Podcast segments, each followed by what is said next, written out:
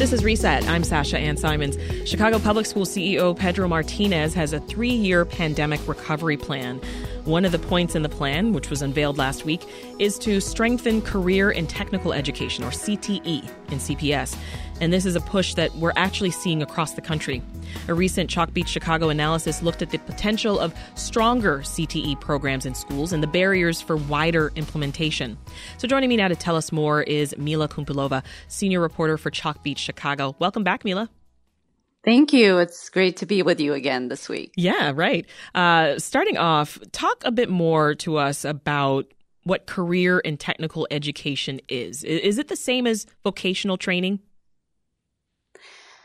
Um, in some sense, yes, but I think that in recent years there's been uh, really a lot of rethinking of those programs in a way that's um, made them really move away from um, as as one of the experts that I spoke with put it, your grandfather's vocational education.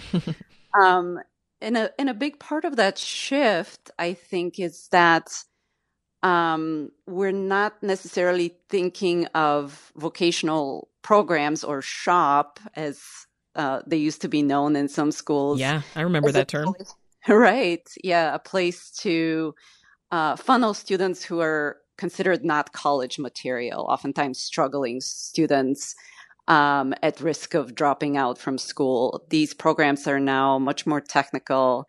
Um, and they don't preclude going to college. In fact, the gold standard is that students graduate with some college credit for them uh, from them that ties into community college programs or other more advanced training if they choose to pursue that. Yeah. Well, about how many students are we talking about here enrolled in the district CTE programs? In Chicago Public Schools, about 15,000 students participate in those programs. Okay. So that's about 14% of the district's high school population, not an insignificant number of kids. For sure, yeah. Well, one career education program that you uh, you highlighted in your story was the culinary program at Juarez High School in Pilsen. Tell us about that. Yeah, that was one of the programs that I visited as part of my reporting. Um, and what I found out, um, I met um, the woman running the program, Chef Samantha Jones.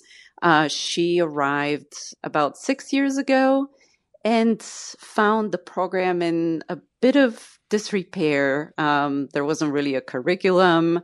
Um, there wasn't um, regular uh, produce deliveries so students could actually cook in the school's kitchen. Mm-hmm. And she really set out to change that, um, especially focusing on um, cultivating more opportunities for students to do hands on work and show their skills outside of the school's kitchen.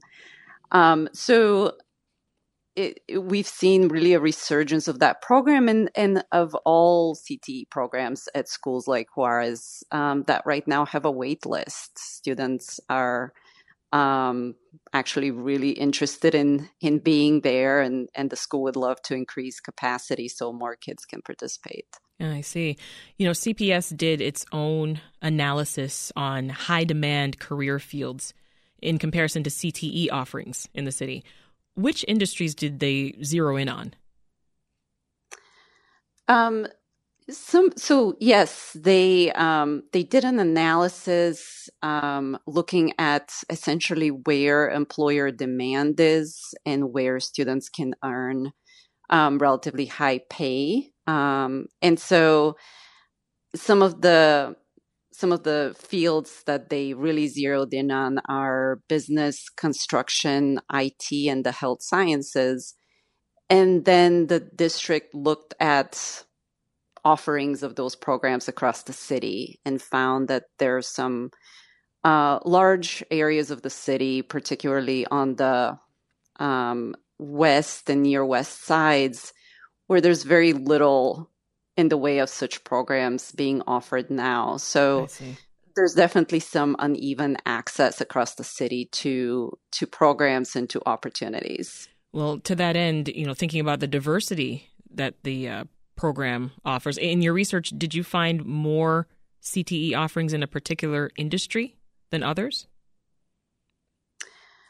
Um, e- yes. Um, I think we've seen over the past decade or so um, certain programs, their popularity in the district ebb and flow. Uh, there's some some programs have been closed, new ones have been opened, and I think the district is really setting out to take a closer look at what's available where, and whether these programs really meet this higher standard that we're setting for career and technical education in yes. this day and age.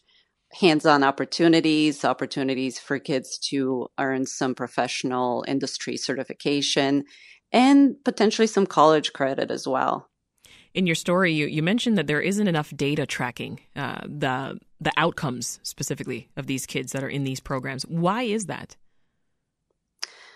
Um that's very much the case. Um, and in fairness, I think it's not just the Chicago Public Schools issue, but a larger issue with these programs. Essentially, for one thing, we know that for the better part of the ha- the past decade, the focus was very intensely on this idea of college for all.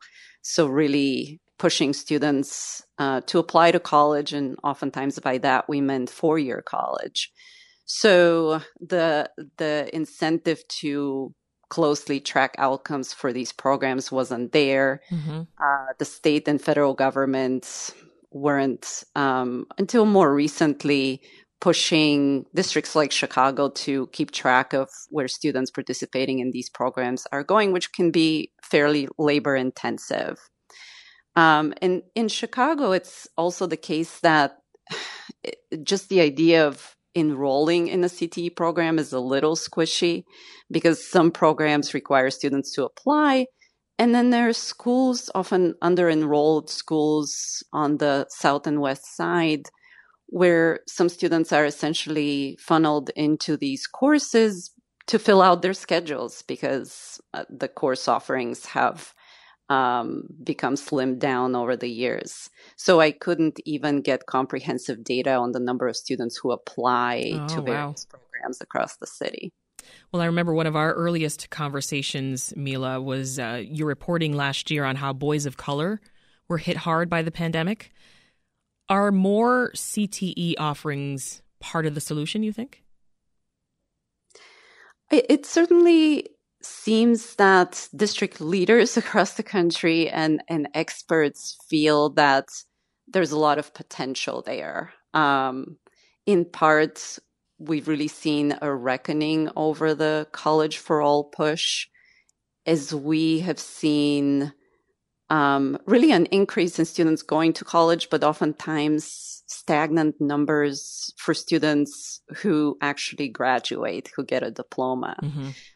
Um, so I, I think that's pushing that. And in on the flip side, there's been a lot of emerging research showing some CTE models really making a huge difference in um, earning potential, especially for uh, young men of color and students from low income backgrounds. Yeah.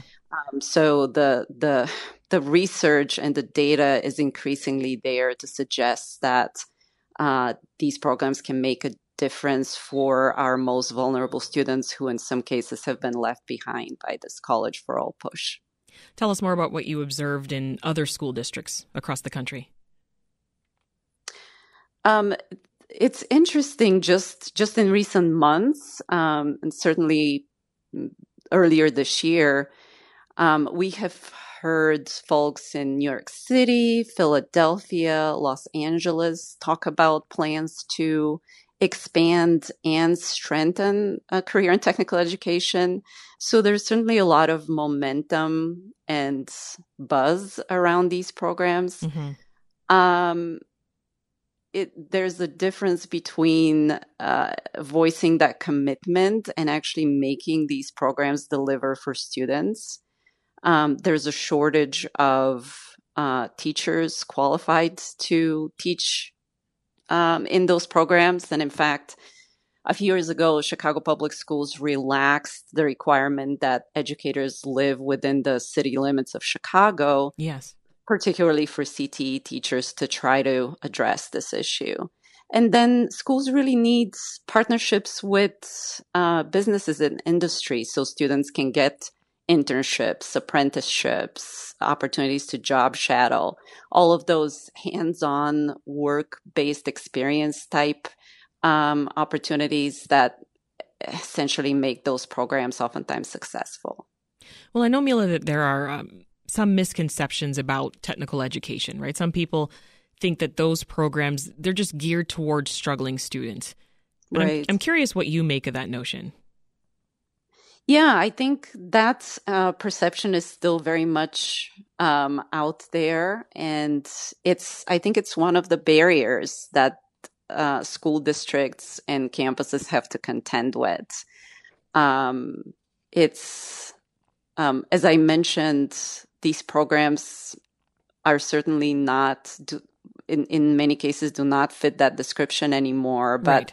I think that image problem is still out there. And so, uh, districts, I think, are trying to be more thoughtful about how they're communicating uh, about these programs as they pitch them to students and families as well. Uh, CPS CEO Martinez, you know, is a national champion for more career and technical education. Did he strengthen these programs when he was uh, San Antonio School District's superintendent? Um, yes, he did. And that's one of the achievements that he oftentimes brings up when he talks about his time in San Antonio. Um, he started under, um, during his tenure, the district started um, several specialized career and technical education high schools uh, tied to specific industries. Yeah. And the idea was that students I would graduate from these schools with associate degrees in the fields that they were setting out to pursue. Yeah. Um, so he has spoken um, here in Chicago about his interest in um, having more programs along those lines. Yeah, keeping that going. Yeah. yeah. We've been speaking to senior reporter for Chalkbeat Chicago, Mila Koumpilova. Thank you so much. Thank you for having me. Want more context on the top issues of the day? Find the podcast, WBEZ's Reset, wherever you listen.